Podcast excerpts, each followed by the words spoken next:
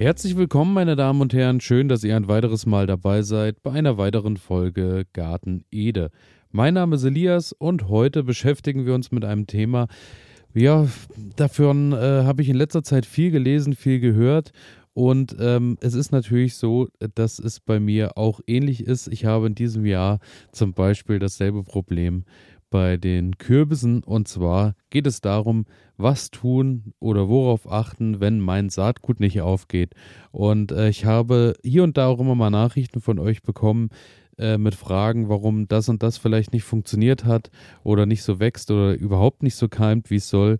Und äh, daher habe ich mir gedacht, machen wir heute so eine kleine Runde zum Thema, warum keimt mein Saatgut nicht, beziehungsweise so ein paar Fehlerquellen, die man schon mal ausschalten kann, weil es ist natürlich jetzt noch der richtige Moment, um dann eventuell auch äh, Probleme, die noch auftauchen, noch auszubügeln. Sprich, wenn ihr jetzt Kürbis oder Gurken habt, zum Beispiel, was noch nicht gekeimt ist, da könnt ihr auf jeden Fall auch noch ganz ruhigen Gewissens jetzt noch ähm, die Aussaat nochmal wiederholen und im besten Fall dann natürlich auch starke Jungpflanzen äh, nach den Eisheiligen rauspflanzen, beziehungsweise vielleicht auch dann halt erst Ende Mai, aber auch dann bringen die noch genügend Ertrag. Daher habe ich mir gedacht, gehen wir da heute mal so ein bisschen durch und ähm, eine der Fehler Fehlerquellen, die ich bei mir auch immer wieder oder bei denen, bei der Sache ich mich immer wieder ertappe, ist äh, altes Saatgut. Sprich, ähm, ihr habt Saatgut, was ihr euch vielleicht vor ein paar Jahren mal gekauft habt, habt ihr jetzt zu Hause wiedergefunden und ähm, streut das dann aus und dann am Ende keimt nichts richtig oder keimt nur noch äh, ein Zehntel von dem, was eigentlich keimen sollte.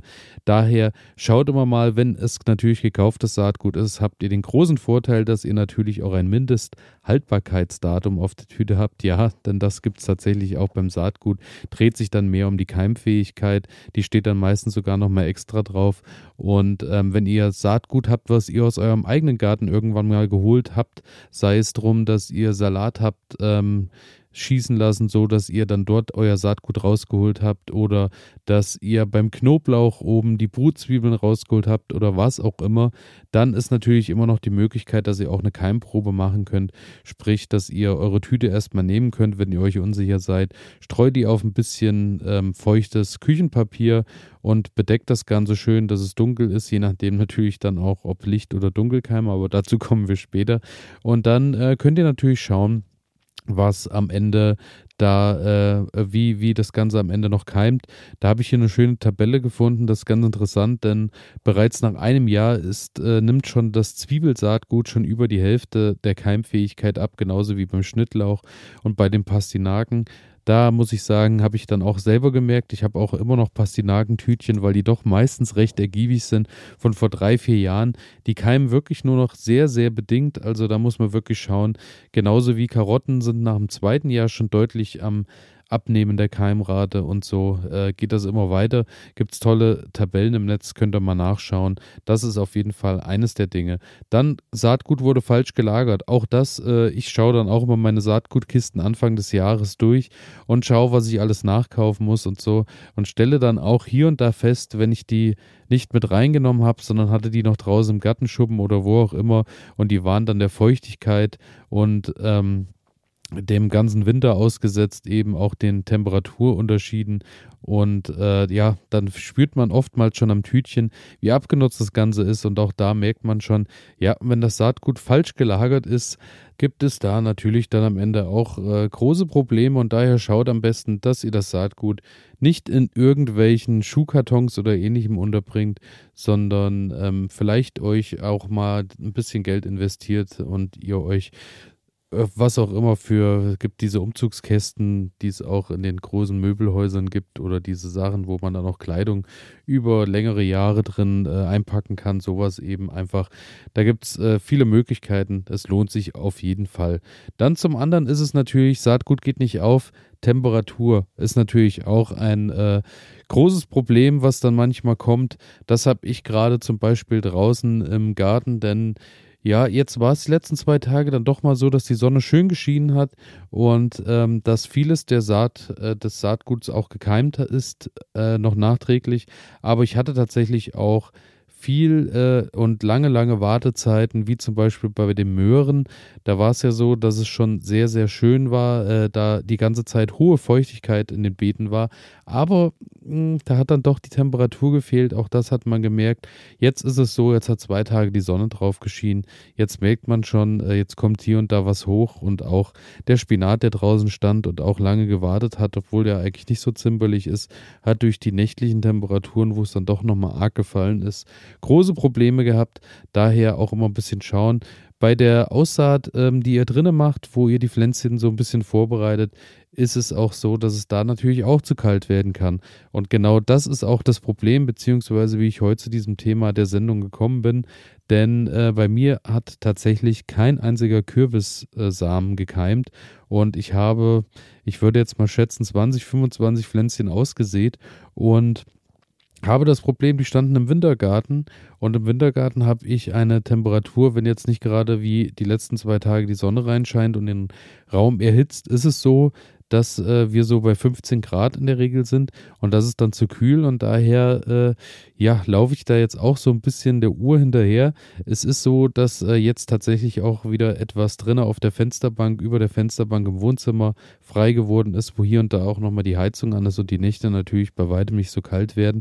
Daher bin ich da jetzt guter Dinge, dass dort noch ein bisschen was keimt, aber ihr müsst natürlich darauf achten, welches Saatgut welche Keimtemperatur benötigt um da dann natürlich auch die besten Voraussetzungen zu schaffen.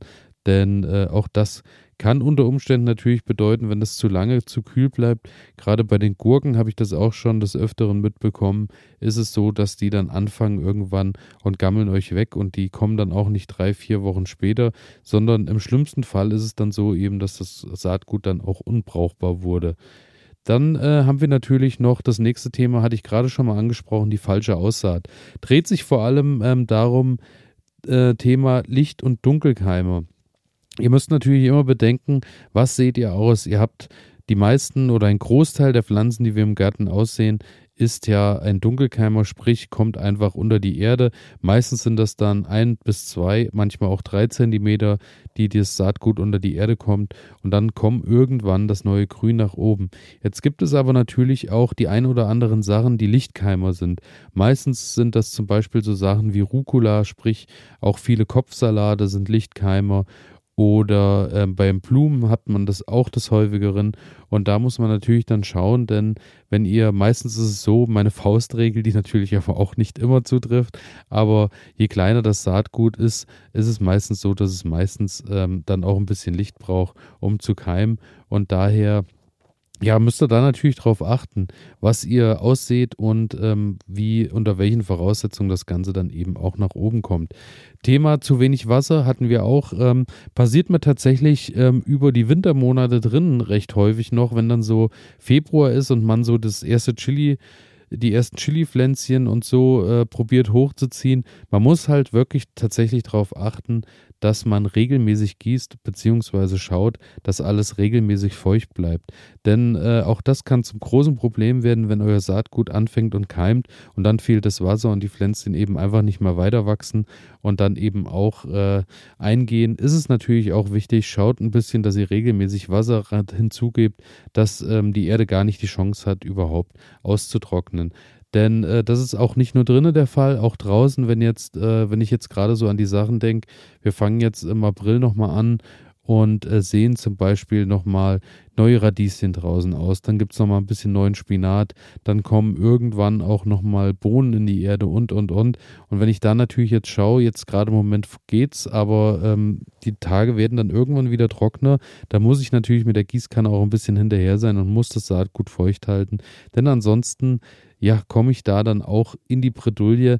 Daher schaut auch immer, dass genügend Wasser ähm, dem Saatgut zur Verfügung steht, dass das Ganze effizient keimen kann. Und dann sollte dem Ganzen eigentlich nichts mehr im Wege stehen. Natürlich ist hier und da auch mal Sachen, die nicht glücken. Wie äh, ich eben schon erwähnt habe, bei mir ist es dieses Jahr der Kürbis. Ähm, ihr könnt mir ja gerne mal schreiben, was bei euch in diesem Jahr nicht so richtig in Fahrt kommen will. Was äh, auch immer so eine Sache ist, äh, sind die Kräuter, die sich oft zieren und oft auch sehr lange brauchen. Ich hatte ja hier schon mal die Sondersendung zum Basilikum gemacht. Der ist in diesem Jahr bei mir tatsächlich gut gekeimt.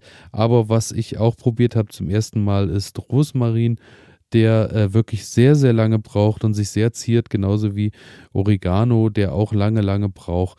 Daher, ähm, ja, manche Sachen funktionieren auch erst im zweiten und im dritten Anlauf. Das bedeutet aber nicht Geduld verlieren, sondern einfach weitermachen und sich probieren. Viele Kulturen haben da bei mir eben im zweiten Jahr geklappt. Und alles, was nicht klappt, kann man ja auch noch beim Gärtner des Vertrauens um die Ecke zukaufen. Denn das ist natürlich auch möglich und äh, tut auch keinem weh und kostet in der Regel auch keine Unmengen. Daher schaut es, lasst euch nicht entmutigen und ich freue mich natürlich wie immer, wenn ihr mir eine Bewertung da lasst, äh, eine positive im besten Fall und einen Kommentar schreibt. Viele von euch haben das auch in letzter Zeit gemacht, denn bei Spotify gibt es mittlerweile auch eine Kommentarfunktion. Da freue ich mich natürlich, wenn ihr mir da was Nettes schreibt. Und ähm, freue natürlich, freue mich natürlich auch, wenn ihr auf Folgen und Abonnieren drückt. Und freue mich, wenn ihr am Mittwoch wieder einschaltet und bedanke mich fürs Zuhören. Bis dahin, viel Spaß draußen im Garten. Ciao.